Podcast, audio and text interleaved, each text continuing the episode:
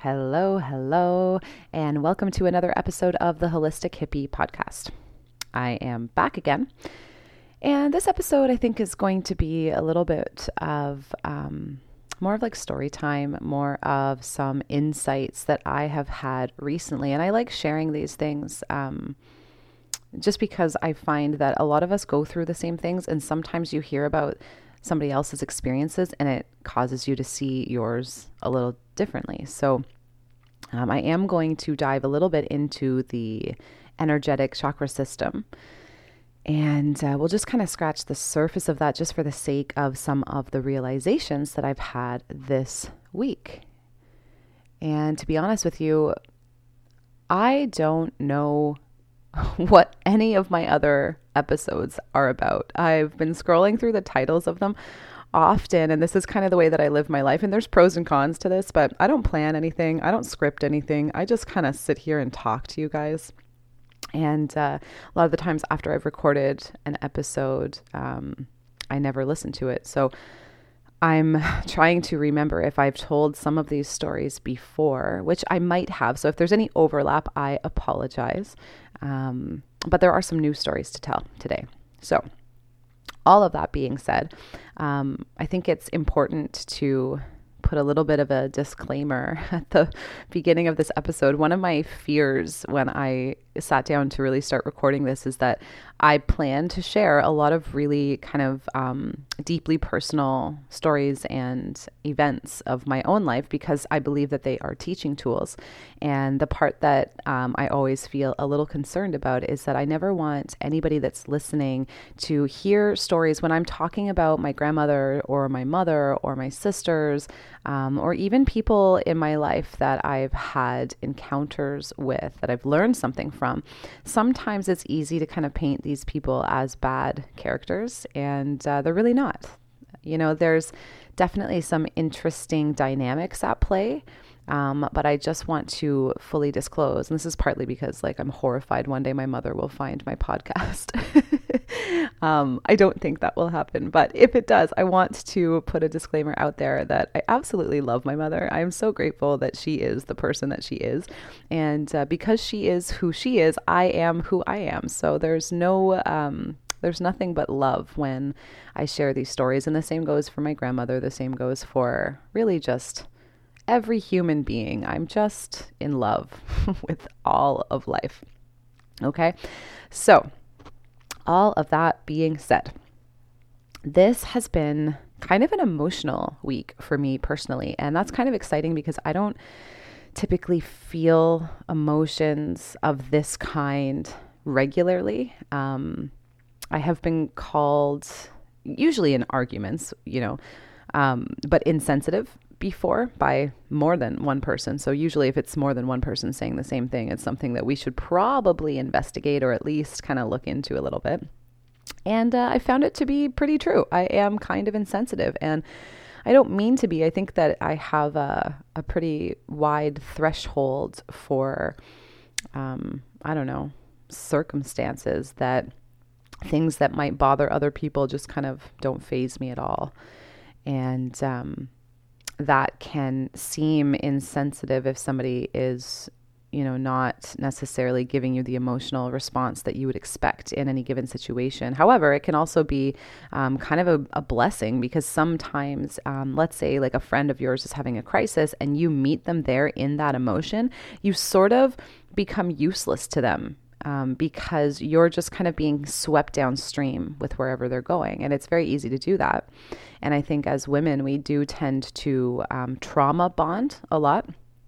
And it's it's definitely helpful. There's a place for it, but somebody needs to be an anchor. Somebody needs to you know hold the space, hold a really meaningful container. And so oftentimes it is those types of personalities that have a, a very broad emotional landscape where um, it takes a lot to kind of push them into emotion.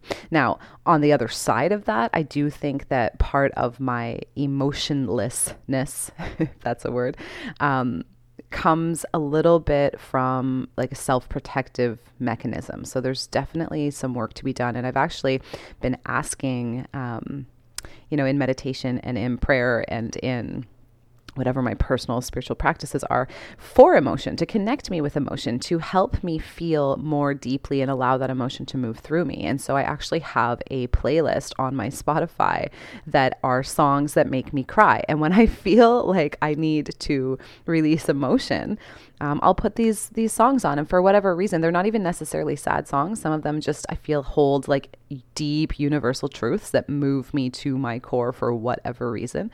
And so uh, sometimes I'll have like a little cry session with these these songs because they bring me there, and it's cathartic in some ways. But this week was definitely not listening to that playlist. This was uh, kind of a different week altogether. So I called my grandmother. Um, here in Canada, we had a family day. I don't really know if that's a thing everywhere, but it's kind of, it's not even really a stat holiday. It's uh, sort of a new holiday, really, in the grand scheme of long weekend holidays. But it's a day that we call Family Day. And uh, essentially, you take the time to spend with your family. And um, I'm not very enthusiastic about holidays in general. Um, and I can go down a rabbit hole about colonialism and capitalism and why I'm not interested in celebrating um, a lot of the holidays that really kind of are so closely linked to a capitalistic society. Um, However, I have been reminded by people that I love that it's a really healthy thing to celebrate things. And so if I choose not to celebrate conventional holidays, what am I going to celebrate instead? So I'm sitting with that still. But my husband reminds me because he is a sweet, loving being. Um, hey, babe, it's family day. You should probably call your family today. I was like, why? I don't need to be obligated to call people because of a calendar day. He's like, "Yes, but this day can mean something to other people, and so it's a it's an act of kindness for you to reach out to people that love you." Okay, fine. So I was on my way to my yoga studio and I decided to call my grandmother, and she's alone. She lost my grandfather um, a little over a year ago now and I think has kind of been dealing with a little bit of loneliness. And so it seemed like a good idea. So I called her. And I caught her probably on a, a wrong day. She's a little bit discouraged with what's going on in the world and uh, has a lot of fear that's coming up. Um, she's kind of a little bit alternative in her way of thinking. She's not necessarily feeling fearful about um, a virus or anything like that. She's very concerned about what's happening politically in uh, our country right now. So, anyway, she was a bit on the negative side when I called her, which is not really anything new for my grandmother, who I love. Um, but what was interesting, and it sort of like catapulted me into this like series of realizations. Um, I called her.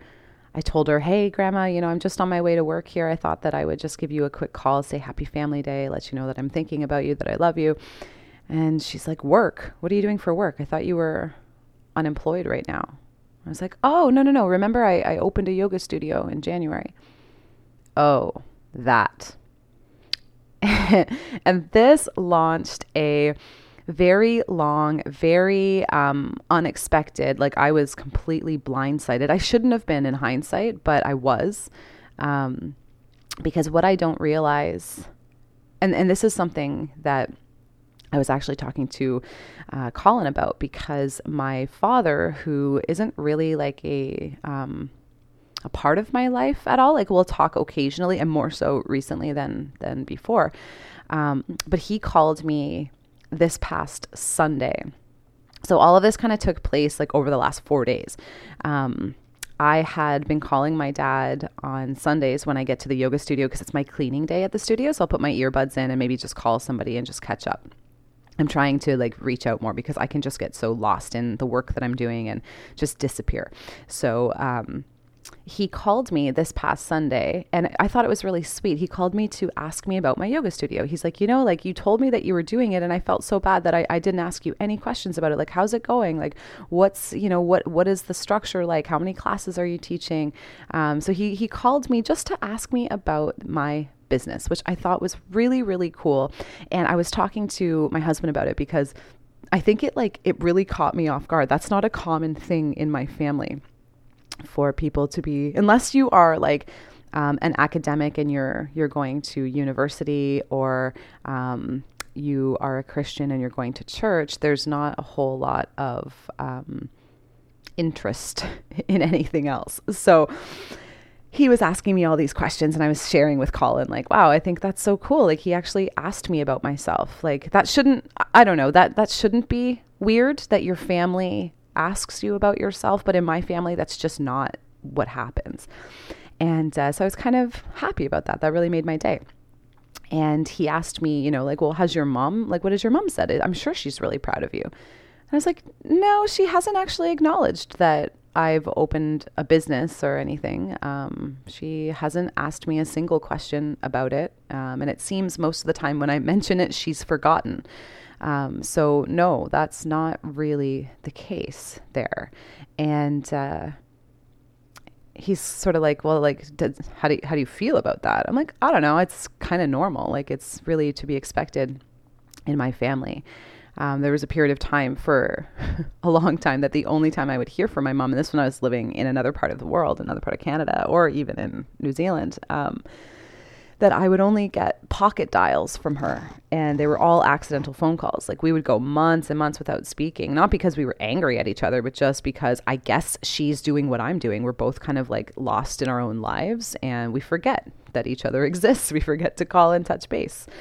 And uh, all of that being said, whenever I speak about my mom, you also have to remember that my mother raised um, four girls, the youngest of which is autistic. And so when my sister Hannah was born, that literally changed the trajectory of our entire lives, our entire family.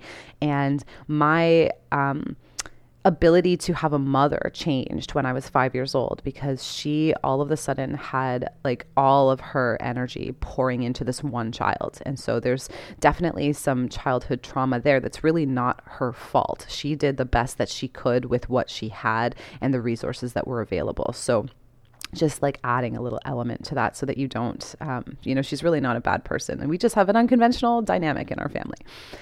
And so, anyways, I was kind of sharing this with Colin and uh, we sort of just left it at that. Like, oh, yeah, no, my mom doesn't acknowledge that I have a business. It's really cool that my dad asked me questions. Like, cool. So, fast forward to my conversation with my grandmother, she starts kind of like launching into first of all, hasn't done any research at all about yoga in general. So, in my last episode, we talked about the five obstacles, and ignorance is one of the first ones. And there was a quote from Wayne Dyer talking about, and I'll probably butcher it now because I'm not looking at it, but something along the lines of like the most dangerous form of ignorance is people who reject a concept so fully without even taking the time to investigate it. Okay. And so she starts launching into something about like, I need to make sure that whatever I'm doing with this yoga stuff that I'm not worshiping him. And I was so confused. I'm like, "What him? Who's him? What are you talking about?" She's like, "Buddha." I was like, "What? Grandma, Buddha's not involved in yoga? Like what do you mean? This is not like yoga is a discipline, it's a philosophy. It predates the religions of Buddhism and Hinduism. And if anybody was going to be worshipped, it might be one of the deities in Hindu traditions, but um, that's not necessarily like woven into the fabric of yoga. And, um, you know, she kind of went on and on basically about how it's it's going to be too late for me. I'm going to hell essentially for um, all of the decisions that I'm making and the way what I'm choosing to believe. And I was so taken off guard because that's not what I called for. I called to say hello, tell her that I love her. Not only now is she like again not acknowledging that I've opened a business. That's kind of a big deal. I don't know. I'm 35. I just opened a business. Like that's kind of cool, you know?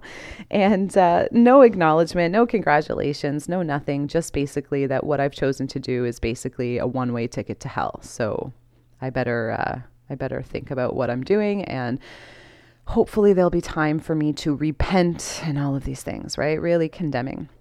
And I think I'm kind of proud of the way that I handled it because I didn't allow it to be emotional. I tried to just like sort of be neutral. And usually, when I'm around my family, because I know that this is the way that their religion operates, and this is um, a very thick dogma in my family dynamic, that I'm very careful about the words that I use, um, the way that I say things, because I can still talk to them about this idea of God, but have a completely different perspective on it that they don't share. And so, because they don't share that perspective, I want to be careful so that we don't have to trip up over these, um, what I consider to be minor details. For them, it's a major detail. And they're not open to have a constructive dialogue about it. So, it just doesn't. It doesn't make sense. It ends up being more harmful than it is good. And so that's fine with me. I'm not here to convert people into whatever it is that I believe. Um, I just want to share my life with my family, right? So, anyways, um, you know, we're having this conversation and I keep kind of like trying to just gently correct her. Well, grandma, like, you know, that's that's not exactly what yoga is about. You should maybe do a little bit more digging if you're going to have such a strong opinion about what yoga is. I'd be happy to recommend some books or some reading if you're interested in learning about what you are so dead set against because it sort of just makes it just makes it easier for you to understand what it is that I'm doing if you're interested. And of course, she's not, and that's fine. Um, and so, you know, I said to her, Well, you know, Grandma, like the good news is that one day we are both going to die. And then I'm hoping we'll know the truth. And, you know, she finishes with, Well, Jessi, if that's what you're waiting for, it'll be too late for you by then. And I said, Okay, Grandma, well, you know, what I have to say is that I love you and that I want you to just consider that the belief systems that I hold and the God of my understanding does not condemn anybody else. In fact, there is room for everybody. There is no condemnation. There is no do this or else. Um, you know, this is this is a gracious being that we're talking about here.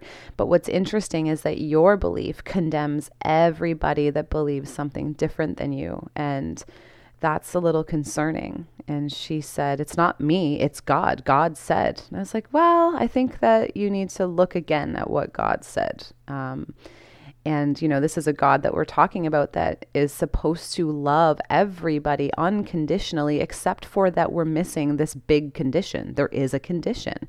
And all of the Christians, um, you know, speak about accepting the Lord Jesus Christ as your personal Savior. I mean, this is the language of the Christian church. And, um, that's a big condition. That is a big condition. You know, I remember saying to my dad when I was just a teenager, like, Dad, I can't imagine, like, all the stories that I hear in church, they talk about God as if he's your father. So they call him your heavenly father. And you're telling me that a heavenly father loves his kids so much that he like created all of these children and that he wants us to have free will and that he wants us to have experiences and yet, if we don't choose to obey and follow everything that he says, he's going to condemn us to a lifetime of hell. Like, that doesn't really make sense to me. What kind of a father would do that? Like, that doesn't make any sense. And, uh, you know, these are the types of conversations that I would try to initiate because I'm like, this, this doesn't make sense though. Like, how can you talk about love but have this like harsh punishment. It's not like it's just like a hundred years of hell, but like a lifetime. Seriously, like what's what's happening here? Um, and all of this, please take it lightly. If you do subscribe to a religious belief system, um, you know this is me asking questions, and it's important for you to understand that at this point in my journey, like I can, I've come full circle to the teachings of Christ. And what I've discovered personally is that Jesus Christ was not a Christian and he did not teach religion. He taught love, he taught unity, he taught acceptance, he taught non judgmental behaviors and ways of thinking and being. And yet, we do see a lot of these opposites start to come into religious structures. And the same with Buddha. Buddha was not a Buddhist, Krishna was not a Hindu. Um, all of these religions came after these beautiful beings came and tried to essentially teach the same thing. Um, so the the religious dogma is so thick in my family, and I realized after this conversation with my grandmother, oh my gosh, this is why I don't get any acknowledgement from my mother. Huh, this is why. This is why. And I started to realize the implications of being spoken to that way. And, um, you know, it brought me into this realization of the chakra systems and my own personal development, um, energetically, emotionally. And uh, I realized, and it was so it was so perfect because that evening I got to the studio and I wasn't teaching that particular evening. My friend Caitlin was, and uh, she led us through a chakra flow, which was very very interesting because it brought up so much emotion in me, and so if you're not familiar with the chakra system, again, it's just like a way of understanding emotional and energetic development, whether you subscribe to that belief or not. It's kind of still a fascinating tool just to kind of reflect on. And, you know, in different like Asian traditions, they call it different things, but this is sort of like something that has been around for thousands of years. And so in the chakra system, picture like your spinal column and your chakra system running sort of along from the base of your spine to the crown of your head. Now, that is a very rudimentary look into it because, um, you know, we could look at chakra systems as we do with ley lines of the planet. Like the planet has um, energetic um, frequency highways or ley lines. You can look up ley lines um, on Google and just kind of see what they're all about. It's a beautiful pattern that literally connects the entire planet. And so we are very much connected through thousands of chakras to our planet, but also upwards into the cosmos as well. Um, and so the, the the system that we work with predominantly in yoga is kind of seven major centers, sometimes eight or nine, depending on the school of thought that you subscribe to. But picturing sort of the length of your spine from the base of your spine is the first chakra. And just like a rainbow, Roy G. Biv, red, orange, yellow, green, blue, indigo, and violet, these colors kind of rise up the spine to the crown of the head and they are said to be evolutionary states of self. Now, we can jump through many different stages of evolution on our personal journey, but the root chakra, specifically at the base of the spine, is the color red.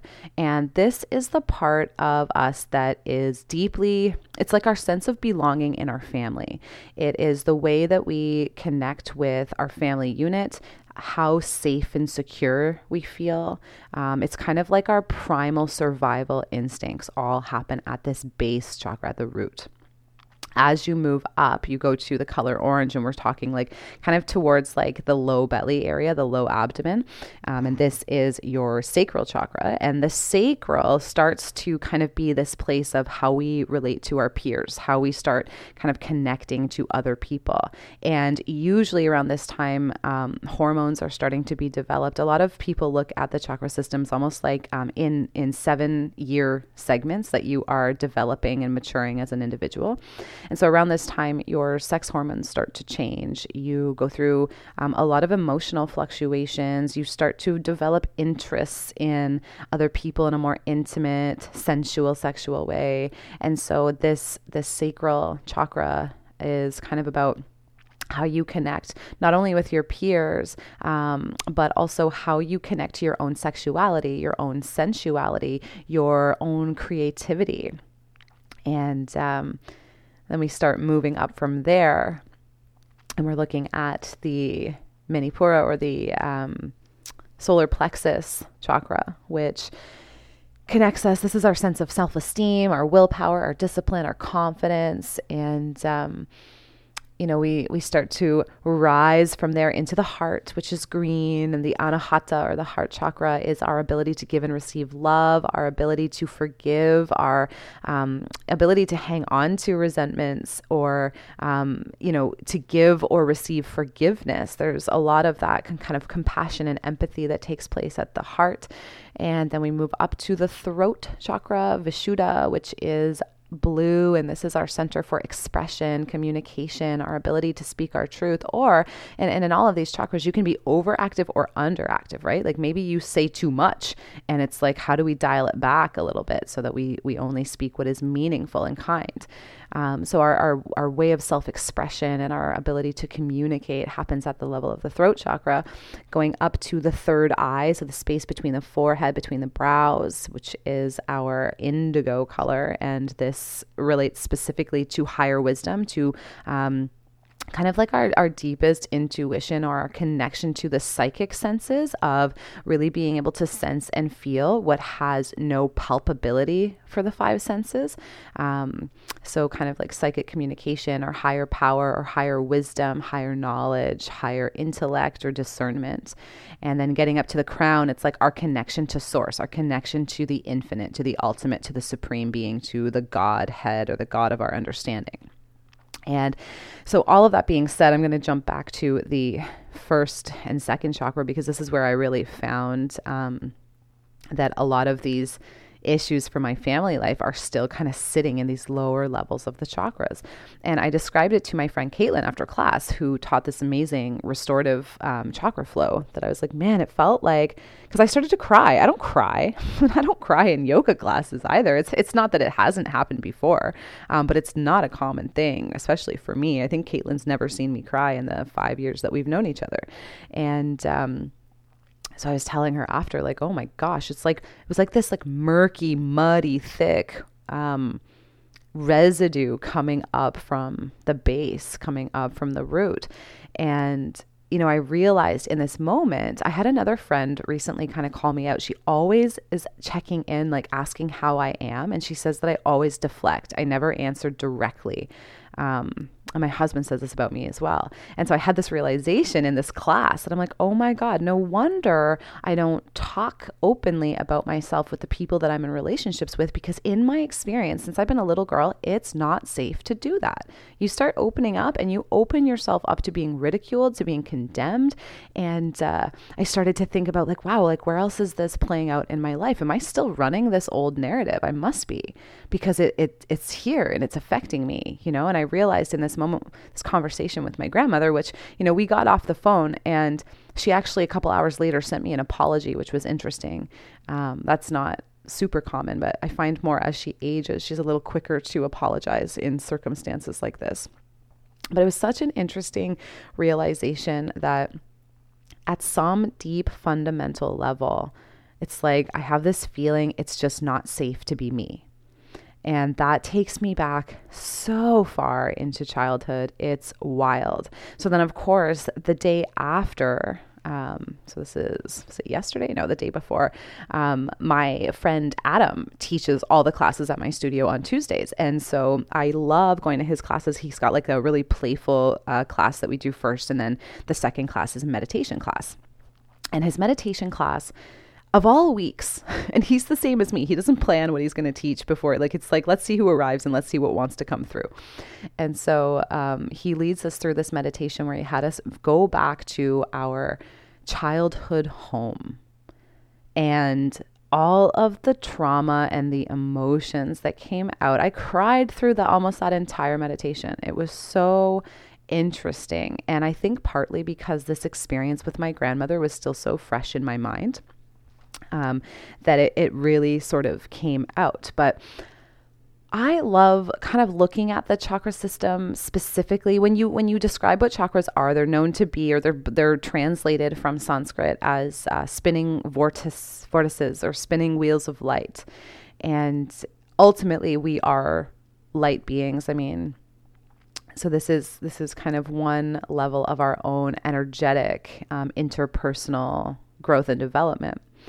And it's just kind of a useful tool, if nothing else, because if you also look at sort of like what are known to be the, the physical implications of an imbalanced chakra system, every single chakra from the root to the crown are all linked to physical conditions. And so when I first started learning about the chakras, I mean, this was, ah, geez, close to 10 years ago now. And, um, I was a recovering Christian, I called myself at that time. Um, I was not looking for another belief system or anything else to subscribe to. It was enough in a, for a whole lifetime that I had experienced growing up, and yet, you know, the, I was I was a little resistant to the, this this way of thinking at that time. And what I found odd was that we were talking about, like, okay, so the root chakra is your sense of belonging in your family, um, your sense of security, your sense of safety. Okay, like, sure not really very strong for me. Um, but then as we looked to, okay, well, what would be the physical implications if you were imbalanced here? And all of the physical problems that I was having,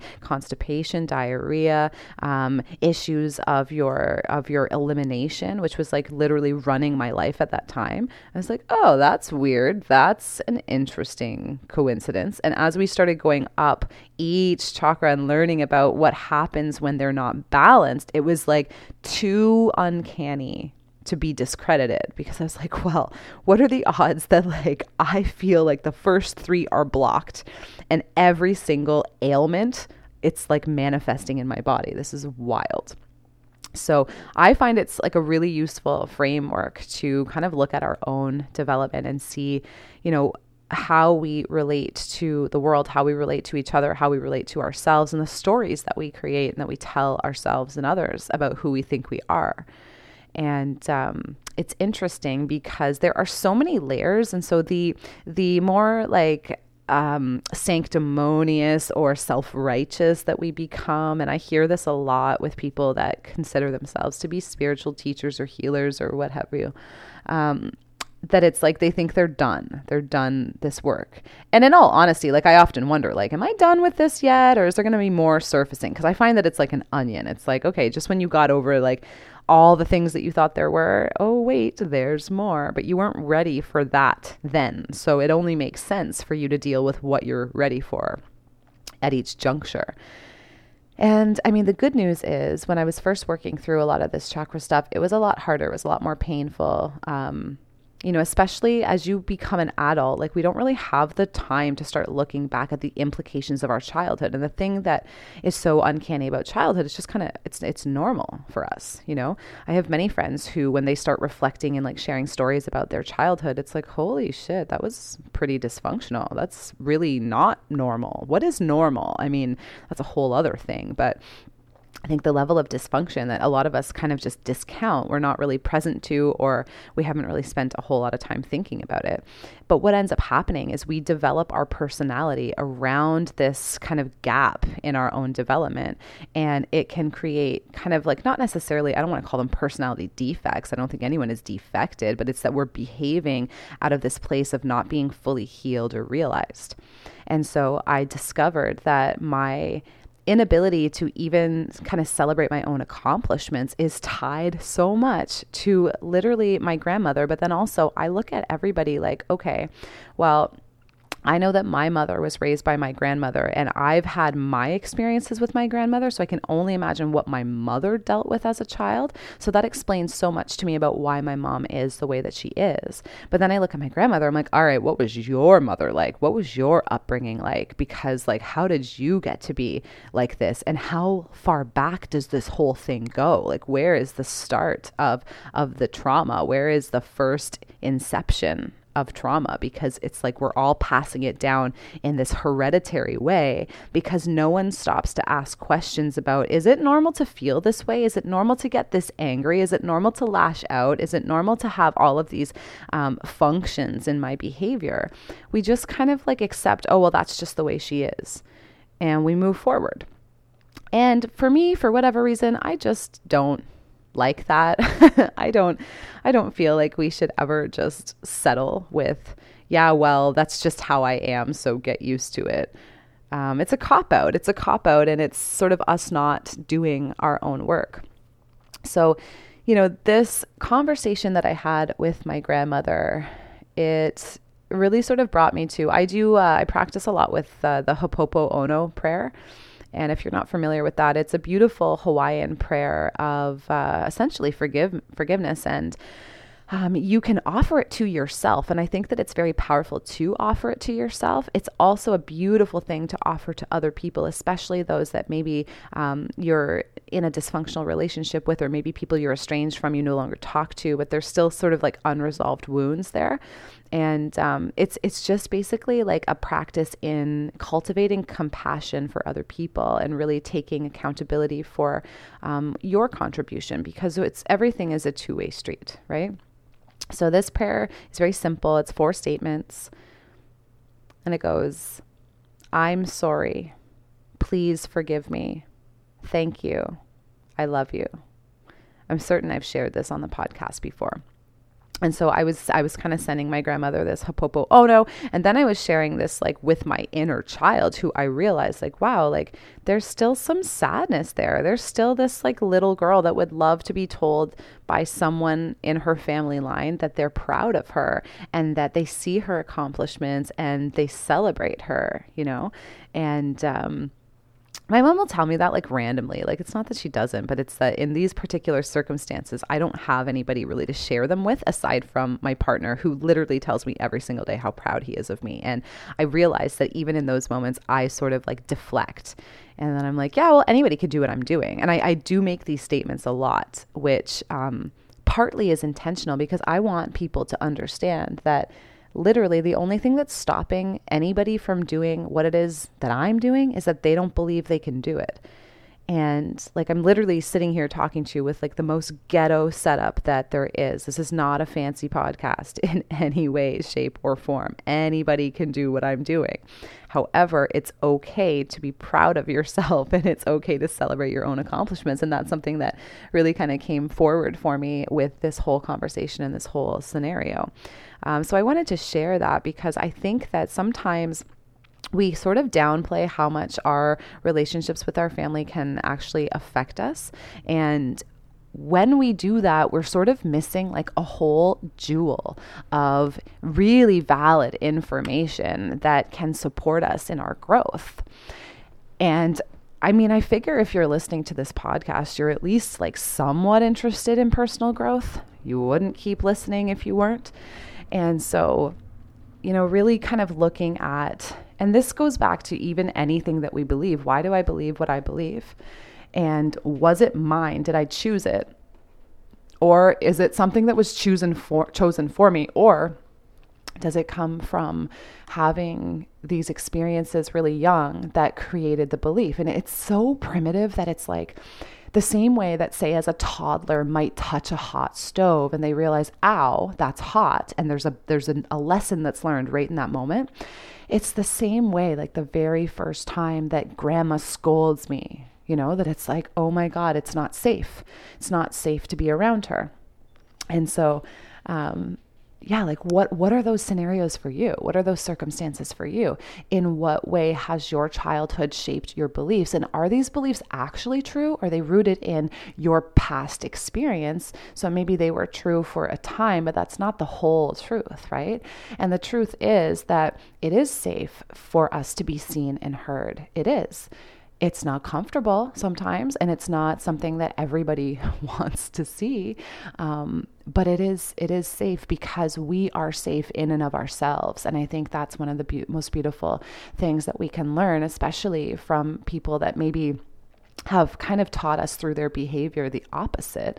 Um, I can't remember where I read it. It's probably floating around on Instagram somewhere, but something about how, like, the people that abandoned you have taught you how to stand on your own two feet. The people that have made you cry have taught you how to find an emotional resilience. And it's like all of these ways that even the people that, that do things that are not kind or not rooted in love, they're still some of our biggest teachers because they teach us things that we could only learn through through trauma, through tragedy, through difficult um, situations and experiences.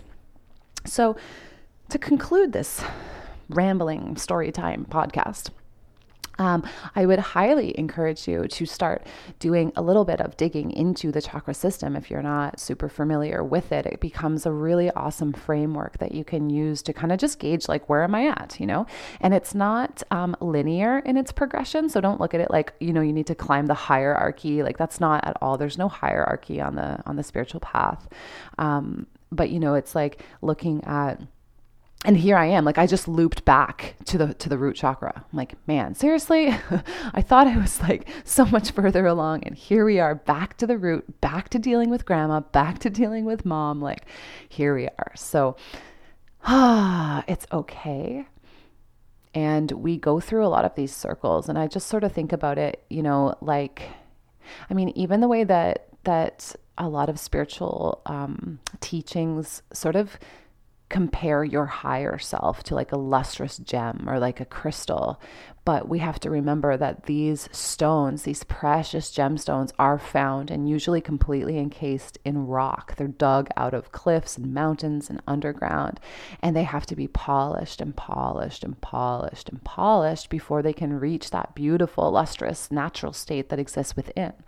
And so, in the same way, this is just another round of polishing for some of those things that have made themselves known, some of the imperfections or the um, defaults or the programs and beliefs that I'm running at a subconscious level that I had not been fully aware of until this conversation. So, you know, it's such a, a beautiful thing. I sort of welcome these types of. Um, realizations in these types of conversations. It's not pleasant. I probably wouldn't have called my grandmother if I knew that that's the way the conversation was going to go. Um, but at the same time, I'm pretty proud of the fact that on my journey with kind of like healing my throat chakra, let's say, because I used to be the kind of person, especially like more in elementary and early high school, where I was a doormat. I wouldn't say anything to anybody. I was afraid of confrontation. Um, I tried to just, I was a people pleaser, tried to make everybody happy. And when I started to find my voice, I got angsty and I got angry and I got confrontational and then it was like I picked fights with everybody. Then I became this like unruly child. And like I would pick fights at family dinners over basic things like that really don't need to matter. Um, I think the first time I met my sister's now husband, I had like picked a fight with my grandmother because she wanted to cook rice in the microwave. And I'm this like food snob that cannot handle the thought of why anyone would ever cook anything in the microwave, let alone rice. Like, boil the pot. What is wrong with you?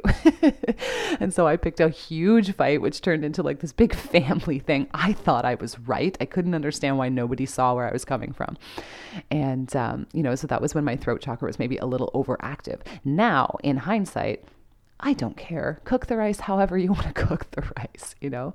Um, it's not worth my energy. But at the time, I was sort of like reacting to everything because I had been silent for so long. So it was like, no, we're not cooking the rice in the microwave. You know, what else? What else can I dig up that's wrong that hasn't been righted ever? Um, you know, so sometimes we go through these multiple stages. But I was really proud of how I was able to just kind of stay light with it all, um, not take it personally because it's not personal. This is what she really deeply believes. I can't blame her. If you believe something really, really deeply, and you saw that somebody was being behaving and acting and, and making decisions in their life that you really believed was going to cause them harm at some level, like that's got to be a tough place to live. Um, so I have so much respect for that. And it makes me a little sad because, you know, she's created a little bit of a lonely life for herself in that she's only surrounded by people that believe the same things that she believes. And so there's really no opportunity to expand or to grow a little bit outside of those rigid belief systems, which I think if we were to really look at the essence of what God is described to be, especially in some of those religions, there's so much contradiction to what is believed and what is actually presented and demonstrated. So it is, uh, you know, the people that kind of trigger us and challenge us the most that can end up being some of our greatest teachers. And it's not something that we need to tell these people, like, hey, grandma, thanks for being such a such a bitch, you know. Um, for that reason, I am such a better person. Like, you just don't do that, you know? And I, I wouldn't also tell her, like, wow, like, you're one of my greatest teachers. Like, you know, I, we just don't need to have that conversation. Um, I see that she is doing the best that she can with what she has been given in this life, and that she's really wholeheartedly coming from a good place in her in her heart. And um, I think that, you know, at any point in time that we find ourselves entertaining belief systems that exclude large groups of other people, it's really time to just maybe investigate what is true. Um, you know, we are one. We are one. We are one and we are coming back into unity and wholeness as a collective. And so there is no more room for discrimination and for hatred and for division. There just isn't. However, it does need to burn itself up. So these are important conversations to have. They're important differences to have. And if we can meet them with love and compassion, that's when we show much stronger than just following blindly a belief. We embody our beliefs. And I think that's really the goal. And that was kind of, I guess, when I reflected later on the scenario, it's like, well, you know what? Old me would have lost my mind on her. I would have put her in her place. We would have had a big conversation. I probably never would have spoken to her again. And, and again, maybe would have been a couple months or years. But, um, there's no reason there's no reason to do that. So instead i sort of took a lighthearted approach. I laughed it off. I told her that i loved her. She kept telling me i was going to hell and i would sort of laugh like well grandma listen like i hope you're wrong and i hope that what i believe is right. Um, but you know what regardless i just love you so much you know and that was kind of how i i treated it. And i think because i was lighthearted with it i think because i i didn't let her get to me she was able to come to the realization a lot sooner that she had something to apologize to me for. So you know it's just so interesting and i think that I don't know, like Ram Dass always says, you think you're enlightened, go spend a week with your family because these are the people that just know how to push your buttons. They want to keep you the same. They want to keep you as the person that you've always been. Because as soon as you start making positive changes, and what's interesting is that they don't always seem to react as much to the negative changes, although maybe they do. I guess it depends on your family. But in my experience, when you start making positive changes, my positive changes were so much harder for my family to actually deal with than the ones that were taking me down a destructive path. And I think that's very interesting because suddenly my changes almost like call them out without calling them out. Um, I'm trying to live my my life in a better way and hold myself to a higher way of being, a higher standard. And for whatever reason, that was provoking a lot of reactivity from different members of my family at different times. So I think it's fascinating, but you know, we work these things out with each other. We we picked our family for whatever strange reason, and uh, we're here to work things out together. And we don't have to agree on everything to still find that common ground of love and compassion and respect. And um, you know, it's interesting that it doesn't age doesn't always equate to wisdom. And I think that's something that a lot of older generations, it's kind of like you just respect your elders because they're wise, but we're sort of lacking elders. Like I was talking to this about this with my friend Adam the other day. Like we don't really have elders in our communities anymore. A lot of our elders are ending up with like mental health problems, dementia, Alzheimer's, and they're in, um, old folks homes or or nursing homes in the end of their years. They're not these like revered elders sitting around the campfire imparting wisdom to the younger generations. That's just not what's happening. In fact a lot of the wisdom that they have to impart especially over the last 2 years has become almost redundant because it's not the same world. We are not living in the same world with the same opportunities as our our uh, older generations had. So it's very interesting that you know wisdom i'm seeing a lot of wisdom come from younger generations now than older generations. And I think it's fascinating. And I think that, you know, those of us that are kind of coming into this level of wisdom or we're asking the hard questions and we're doing the hard work and we're reflecting and we're trying our best that we are doing something so different than previous generations that just went with the flow and you know you live what you learn. So if there was dysfunction in your family home often you end up bringing a little bit of that into your life whether you mean to or not. Some people are sort of like they go the complete opposite way. They don't want any type of um, experience that they had growing up. It's like the people say that they were raised with an alcoholic parent. Um, it's almost like you either follow that exact path or you're sober and you don't drink because you've seen how destructive it can be and you're just not interested in going down that path. And um, that's an extreme case when you have, you know, say like just behavioral dysfunction, that's easy to just repeat very easy because that's just what you do and you don't even think about it. It's just the way that you fall into behavior patterns. So for those of us that are, you know, on this journey and we're asking questions and we're trying to seek deeper clarity, we are the generational curse breakers.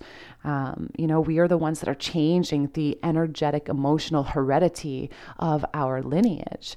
And in this way, we actually can serve as very, very beautiful healers for our whole family line. And this does not mean you need to go and tell your family that you're healing for them. I mean, don't be so self righteous about it. You can just do the work. And because you're doing the work, when you learn to embody the changes, not just intellectualize them, because this is sort of what happens at the beginning of the journey. We intellectualize the path, we intellectualize the insights, but we don't embody them fully we try them on when it feels nice and then we discard them when we're not ready to be mature in certain circumstances. And again, I always speak from experience. I've spent a lot of time doing that, intellectualizing. And then I manifest a partner that calls me out on my crap. So that's where we're at. But, you know, when we're able to fully step into the embodiment of the new beliefs that we're forming, the new ways of being that we resonate with, we make changes, very powerful and yet subtle but very powerful changes to our experience, to our family line. And, you know, the only thing that you can ever offer another being is to work on yourself. That's the only thing that we can offer anyone. We don't have to be saviors. We don't have to be heroes. We don't have to change our life and go and spread the good word. Like, we don't have to do that. You just have to stay rooted in and embodied in the changes that you're cultivating for yourself. And that's enough. That's so much more powerful than going door to door trying to convert people into new way of living because you almost want to act almost like a, it's like the law of attraction. It's like you become in your embodied state this like beautiful shining aura that people are like, I don't know what you are, but I just want to be around you. Like what what is it that you believe or do? Like how can I get some of what you have, right? It's just this allure. So without having to go door to door and force feed people this new way of being, you integrate it into yourself, you embody it into yourself, and people will start flocking to that flame that you've become. And the beautiful thing, and this is what Buddha says, is that it does not put out a flame to light many others. One flame can provide a light for many, many other flames. So there is no threat, there is no lack. It's said in the Upanishads, which is a very ancient um, yogic text, that abundance scoops from abundance, and yet abundance remains. So it's this idea that there is no such thing as scarcity. And for that reason, there's no competition, that uh, there's enough on this planet to meet everyone's needs, but there's not enough to meet everyone's greed. And so, you know, when we approach our lives in this really humble way of just trying to focus on ourselves, do the work on ourselves, make changes for ourselves, there is more than enough abundance to go around. And that abundance, I find it often in just the ability to make new uh, realizations, um, abundance of change that is possible when we start uh, traversing this. Like there is so much abundance within you that you could change your entire personality over the course of your life just by doing some of this work. And that's amazing. There are abundant nuances that you can step into as you navigate this journey. And so all you have to do is work on yourself. No big deal. Um, however, the biggest deal that there is. so thank you for tuning in to this random story time episode. Um, I'll be back again to record more content soon, but I always love to hear from you. What are you learning right now? What are your insights right now? Um, I got a cool Instagram message from a listener the other day who had a question about something that she's going through, and it kind of brought up this like, ooh, what is love? And can you have attachment in love? And so I'm thinking that might serve as a really nice topic for next time. So tune in and uh, thanks for thanks for joining me. Have a beautiful, beautiful rest of your day, and I hope to talk to you soon.